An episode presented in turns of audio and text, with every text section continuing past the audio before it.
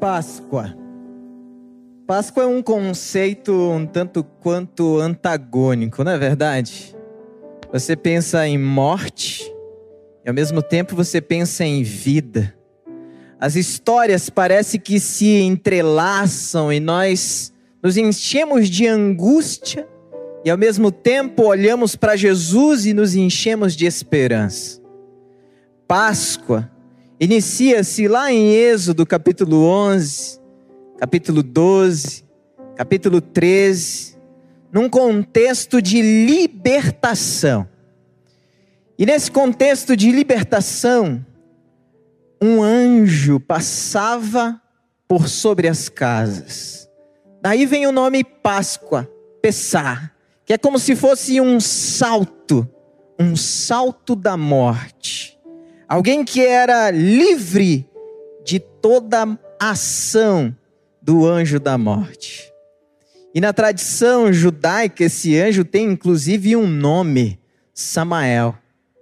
Mas quando nós vamos andar um pouquinho, olhando para Jesus, esse mesmo conceito parece que continua a ecoar durante centenas de anos. A morte e a vida.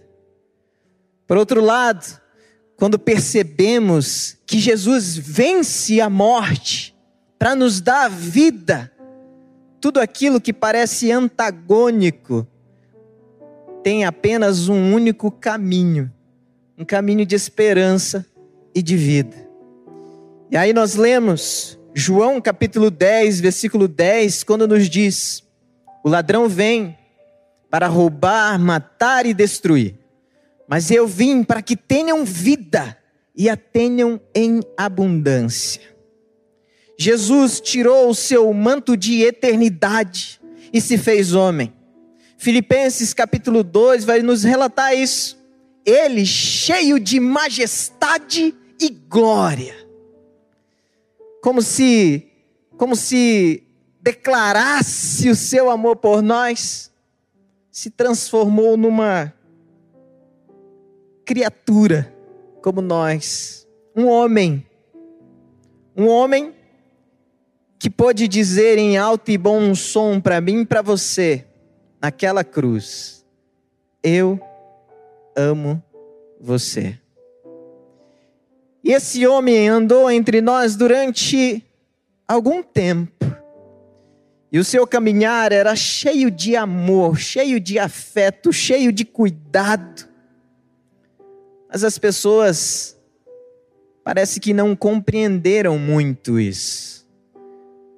Mas tudo fazia parte do plano de Deus para a minha vida e para a sua vida focar-se nas coisas que vêm do alto, que são do alto, para que eu e você tenhamos vida.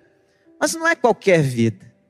Vida abundante, vida completa, vida próspera, vida cheia da bênção de Deus e da presença do Senhor em nós. A Páscoa em Jesus vem nos lembrar essa verdade.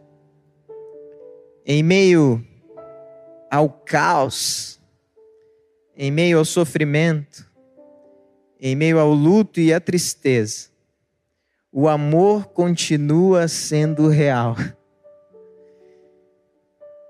Em meio às lágrimas que envolvem cada um de nós, quando recebemos uma notícia de alguém que está adoecido ou de alguém que faleceu, essa verdade começa a fazer todo sentido para nós. Eu vim para que tenham vida.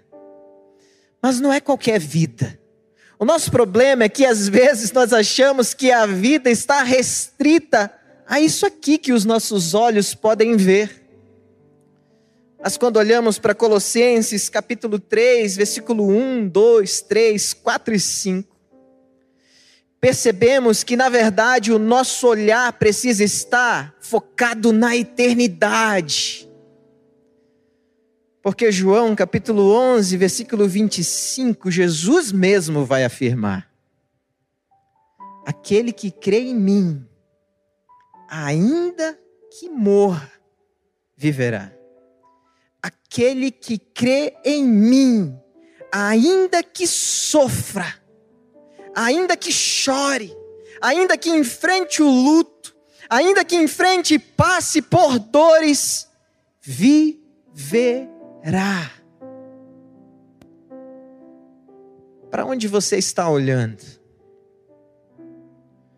Os seus olhos podem contemplar a eternidade. Para onde você está olhando? O seu coração pode sentir a eternidade. Para onde você está olhando? Os seus passos estão indo na direção do eterno. E você está sendo cheio das coisas do reino de Deus. Ou seu coração está cheio de humanidade e de coisas cuja traça e a ferrugem consomem, cujo tempo deteriora, cujo tempo envelhece. Eu queria desafiar você a se encher das coisas eternas e se apropriar daquilo que a palavra de Deus te promete. Romanos capítulo 8, versículo 18 Paulo nos diz e nos estimula a pensar que os sofrimentos desse mundo não podem ser comparados com a glória que há de vir. As dores que nos inundam não podem ser comparadas com a eternidade que também nos inundará. E a alegria, e a felicidade, e a esperança e a presença de Deus nos encherá de tal forma que dos nossos olhos toda lágrima secará, que da nossa história toda dor terá fim, e aquele corpo maltratado pelo tempo, maltratado pelas enfermidades, não existirá mais porque nós seremos transformados de glória em glória. Eu fico imaginando isso, como um piscar de olhos, cada um daqueles que crê em Jesus e entregou a sua vida ao eterno e vive focado na eternidade, se transformando de glória em glória se enchendo da presença de Deus a cada piscar de olhos, e uma alegria completamente nova vai inundar o seu ser, e uma alegria completamente nova vai encher a tua mente. Alegria essa, que mesmo você fazendo todo o esforço do mundo, e usando todo o teu intelecto e toda a tua força, você nunca experimentará aqui. Talvez uma porção insignificante disso você experimente. Aquilo que nós na teologia chamamos de antegozo celeste. Mas o que o Senhor nos promete é algo eterno. Por isso eu queria hoje, quando nós lembramos da morte, e ressurreição de Cristo. Convidar pessoas, convidar pessoas a andarem nessa direção, a direção da eternidade. Convidar pessoas a entregarem o seu coração para aquele que pode te dar vida, vida abundante, vida eterna vida leve, suave e tranquila, como o jugo do Senhor. Talvez você que está aí em casa, está se sentindo abatido, maltratado, desamparado. Talvez você que está aqui nesse lugar, ao ouvir essas histórias todas que hoje surgiram como um testemunho tão impactante na nossa igreja, na nossa vida, também está se sentindo assim. Mas eu queria dizer para você que as promessas de Deus estão descritas na Bíblia para que você olhe para elas como filho de Deus, como filha de Deus e viva cada uma delas na sua própria vida, que não está restrita a essa dimensão somente, uma dimensão material, finita, mas uma dimensão eterna. Por isso, se você quer hoje dar um passo nessa direção, a direção da eternidade, eu vou pedir para você celebrar a Páscoa morrendo para o mundo e nascendo para Cristo. Se você deseja isso, se coloca de pé onde você está e nós vamos orar aqui. E se você que está em casa deseja isso também, você vai entrar no nosso site pibcuritiba.org.br barra Jesus e você vai preencher um pequeno formulário dizendo é isso que eu quero eu quero entender essa eternidade e quero me apropriar dessa eternidade. Eu quero entender quem é Jesus e quero que Jesus seja o meu condutor de hoje em diante, porque Ele pode e só Ele pode me dar vida de verdade, vida abundante. Então, se você deseja isso, entra aí no site pibcuritiba.org.br/barra Jesus e preenche um pequeno formulário.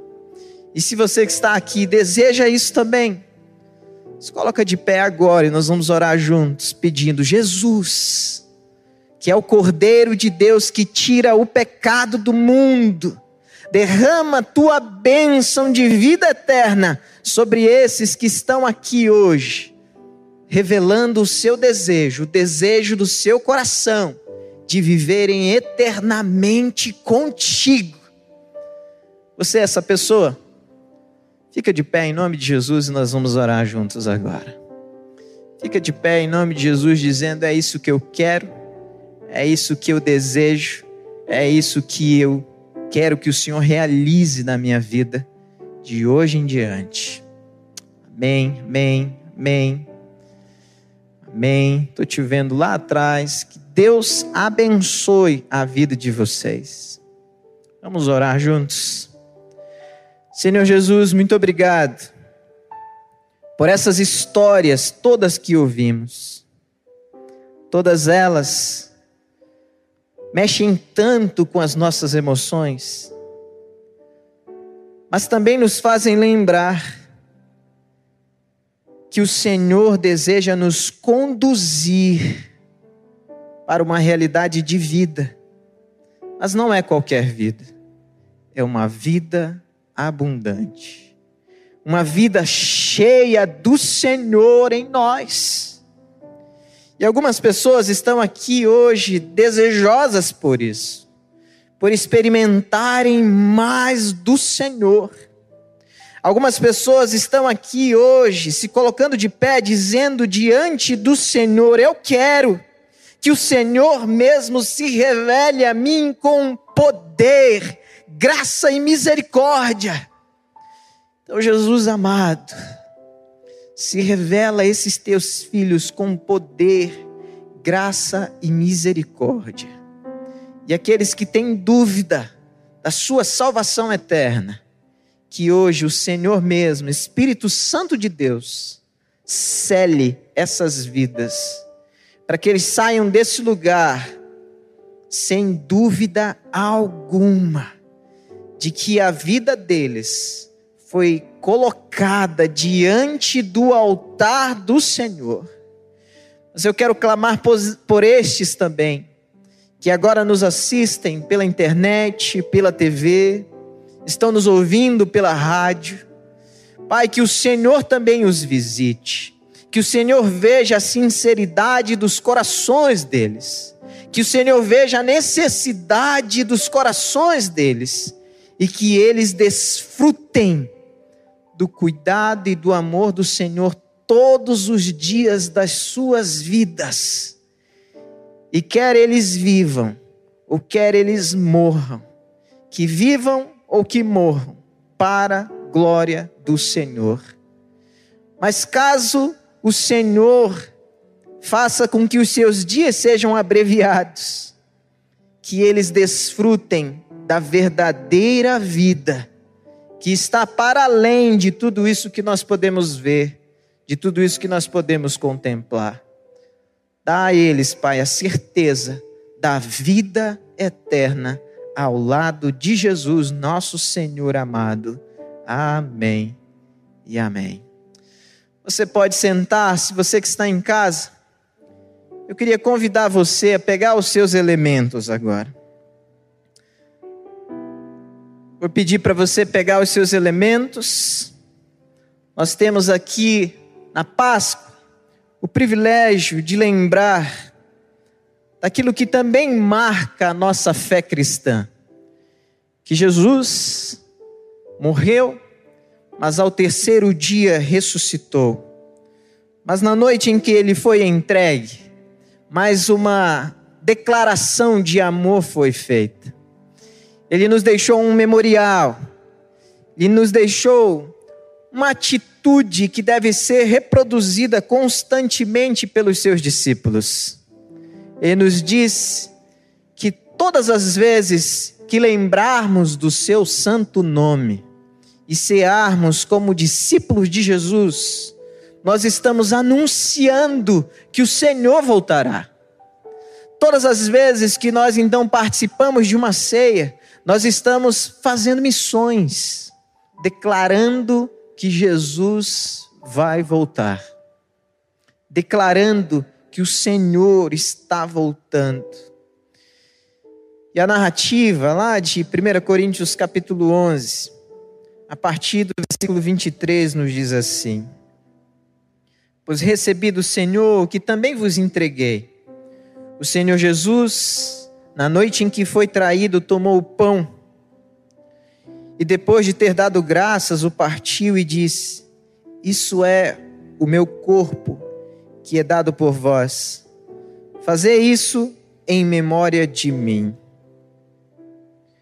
Sempre que olharmos para esse primeiro elemento, a nossa memória precisa nos levar a esse momento, o momento em que o Senhor se entregou por nós, naquela primeira Páscoa. Enquanto o seu corpo sofria por causa dos meus e dos seus pecados, através da sua entrega como o Cordeiro de Deus que tira o pecado do mundo, ele também me dava e te dava a chance de viver eternamente.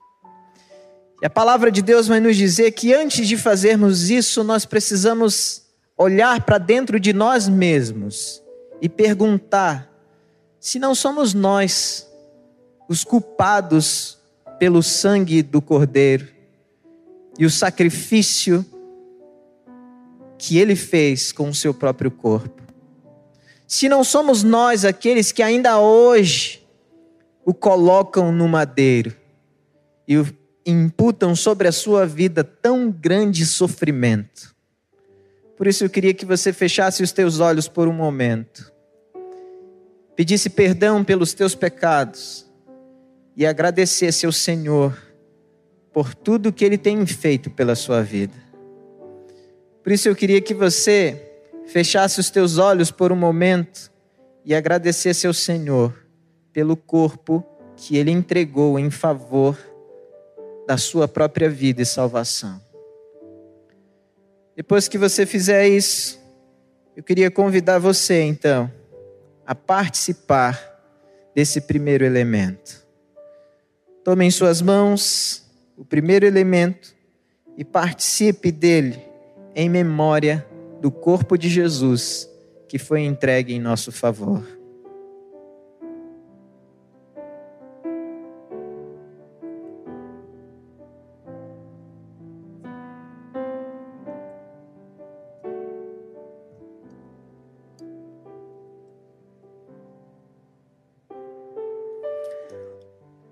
Nas minhas mãos está um segundo elemento.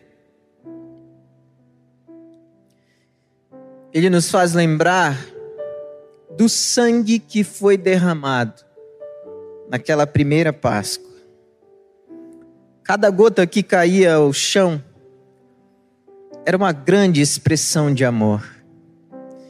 Cada gota emitia um eco.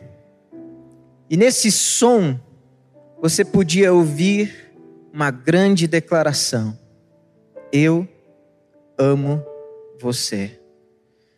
Por isso eu quero que você feche os teus olhos por um momento e ouça a declaração de amor de Jesus pela sua vida. E entregue mais uma vez nas mãos do Senhor os seus passos, para que você receba das mãos do Senhor essa vida, a vida abundante que transcende aquilo que os teus olhos podem contemplar hoje e te oferecem algo eterno e duradouro. Então, movidos por esse sentimento de gratidão e amor, participemos do segundo elemento juntos.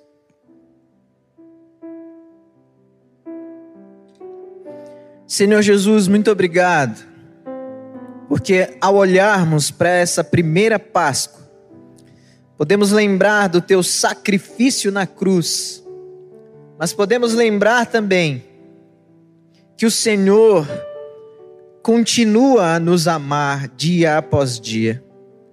E que nós, em resposta a esse amor, também precisamos te amar a cada instante.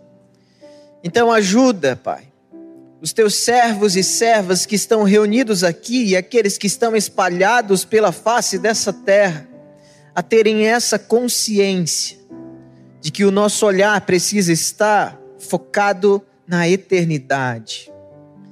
E que todos os nossos atos, o nosso falar e tudo que fazemos ou deixamos de fazer, precisa ter essa consciência que tudo que fazemos realmente reverbera na eternidade.